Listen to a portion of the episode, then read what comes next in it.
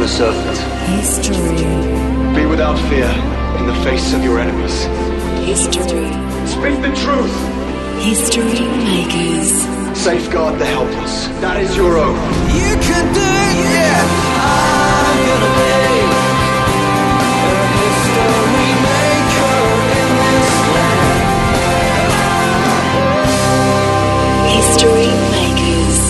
Hi, and welcome to History Makers. I'm your host, Matt Prater. Today we're talking with the Reverend Tim Costello, a man who has formerly been the Mayor of St Kilda and Senior Minister at Collins Street Baptist Church, and now the CEO of World Vision. Welcome, uh, Reverend Tim. Thank you. Great to be talking to you. Fantastic. Now, how many people confuse you for your brother every day? I do get questions. Are you Peter and can you give me my money back? He gets questions though. Uh, good on you. You're the brother I like. You're, you're Tim, aren't you? so uh, both of us confuse the, the punters a bit. Now, you were involved in the media quite a bit after the tsunami disaster. Uh, tell us a bit about how World Vision has been helping out uh, those that were affected by the tsunami. Yeah, World Vision's in the four uh, mainly tsunami affected areas. Uh, I've been up to Banda Aceh twice and up to Sri Lanka. The work is really progressing well. Uh, people often don't understand why we couldn't have spent all the money immediately, and that's because titles were washed away. No one agreed on where their boundaries were. You have to slow down and consult the community about how they want to rebuild. Uh, you know, if it was Brisbane wiped out and foreign NGOs came and said, step back, we'll just do it all for you, uh, you'd say, well, hang on, thanks for helping, but we're going to have a say. So you've got to allow the Acehnese, the Sri Lankans, to have a say, and that's what we've been doing, and uh, we're really seeing some great progress. So um, we're well on the way of spending those monies. Fantastic. Now, obviously, uh, being involved in World Vision and inv- involved in the church you've been involved in uh, has been something that uh, has been assigned to the world of your faith. Tell us a little bit about how you came to faith. Uh, was it in, in your teenage years or were you younger? Yeah, look, I was privileged to have parents who had strong Christian faith. So I grew up uh, believing in God, believing that uh, God had shown us His love in the personal face of Jesus, that His um, uh, mission on earth was to really show me that I could have uh, both forgiveness of my sins, have a purpose for living, have a uh, an assurance that um, my uh, destiny, eternal destiny, was was set if I followed Him. So um, a lot of the anxiety about the meaning questions, the purpose questions, were settled fairly young for me by virtue of saying, "I believe this. I'm living out this story. I'm following Jesus," and uh, that, that certainly led me to World Vision. Now, you could have just gone off and, you know, been a corporate lawyer and made a million dollars. Um, when did you decide to start serving the Lord with, your, with a majority of your time? Uh, was that at a young age as well? Look, it was. Right from the earliest days, I knew that whatever I did, um, it was going to be for the purpose of showing this world that God is committed to passionately, that He hasn't given up on in all of its brokenness and failure and uh, sin, uh, that there, there was hope. So, um, in my teenage years, I really said to God, whatever you want me to do, I'm going to do. I went and studied law. I uh, worked as a lawyer. I went and then studied theology and worked as a pastor. In fact, for the first 15 years of my ministry, I worked as a lawyer pastor. Uh, my move from uh, law to grace was a little slower than most. And uh, there I was working in a storefront um, legal firm with sex workers, drug addicts, homeless, mentally ill, um, kids who really had the skids under them, and as a pastor, introducing them to uh, Jesus, to following Him, to how the spiritual dimension could really uh, resolve things that the uh, the law and the legal dimension could never solve. Now, there might be people listening at the moment that are thinking, this guy obviously has something that I haven't got and they might be interested in connecting with God somehow. What would be your, your advice to someone that might be asking those questions? Oh, look, I think the great question for every human is to say, why am I here? And uh, Christian faith answers it because uh, you are a child of God. You were created for a relationship with Him. Uh, that's been my experience, and um, I would en- encourage you if you've got any uh, spiritual inklings, whatever uh, religious uh, direction you're, you're taking to say, well, the real thing, the authentic thing is uh, a relationship with God to know while you're here what the purpose is. For me, I believe that's been answered in uh, God's Son Jesus, uh, sending Him to die for our sins and uh, having a relationship with God through Him. So that's, that's the signpost I would suggest you have a look at. What do you answer to the question, who's Jesus? Look, I think Jesus uh, showed us what perfect love was a love that didn't know when to stop, a love that even on the cross was saying of those who had executed him, Father, forgive them, they don't know what they're doing. A love that um, the world desperately needs, and uh, uh, that that face of God, of a loving God, turned toward us, uh, not to condemn us and judge us, but to actually have a relationship with us and to make the world a better place. That's who Jesus was, and uh, I think that's why he came. Fantastic. Now, uh, a lot of people might be thinking, okay, this guy talks about a relationship with God. I don't really know how to pray. People might be scared about the idea of prayer. What's the best way for you to explain that to, to the layperson? Yeah, look, prayer sounds a scary word, but it's actually a word just for talking, and it means having a chat. Having a chat by faith with God, saying, "Well, you know me. Here are the here's the deal. I'm uh, I'm uh, hurting. I'm broken. I'm feeling I'm failing my own standards, let alone your standards. Uh, what can you do with this life? And handing it over.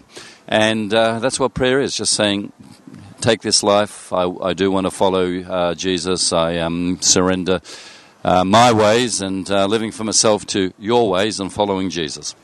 Now, tell us about books. What kind of books are you into reading? Have you have you got a favourite one you're reading at the moment?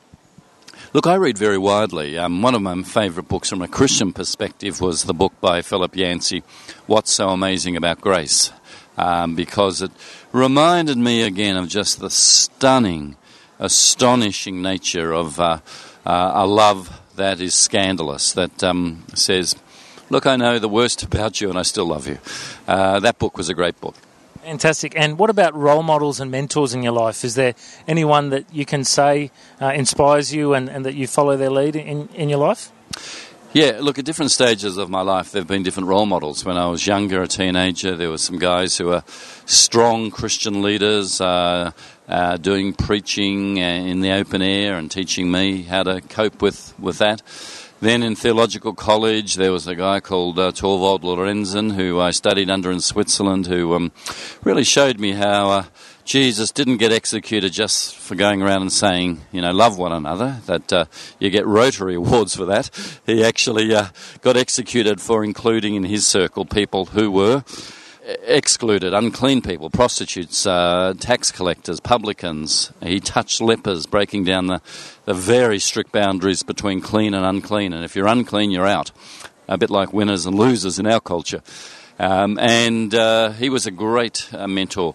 Later on in life, reading, though I never met them, of course, uh, the works of Mandela, of uh, Martin Luther King, these people were enormously inspiring for me as a person who took faith and the world seriously and tried to engage both. And what about a career in politics for yourself? Is that uh, uh, on, on the plans down the track? Look, I've had my chances. When I was mayor of St Kilda, I was offered a safe Senate seat. Uh, the, the, the confusing thing for me personally is all the major parties have offered me a seat, which makes me think, what is it about my politics that seems to be uh, either so imprecise or so uh, too too acceptable? Um, I've chosen not to take up those options. I've chosen not to uh, go into politics, not because I don't think it's really important. I do, and I think it's important to have good people there. But um, I've found I can actually shake the tree, rattle the cage, uh, often outside the corridors of power by shaping public opinion, by speaking uh, forthrightly, which, uh, if you're a member of a party, is a little bit hard to do.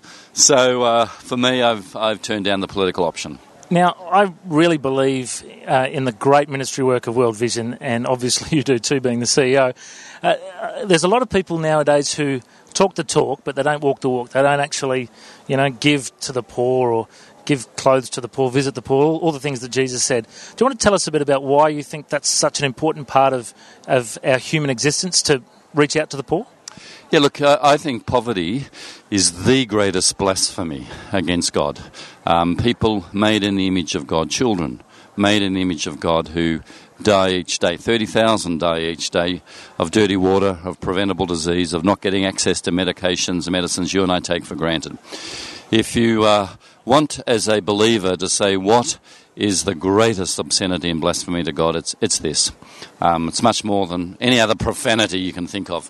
Why? Because I think Jesus came to show that sin is everything that cripples and distorts the image of God.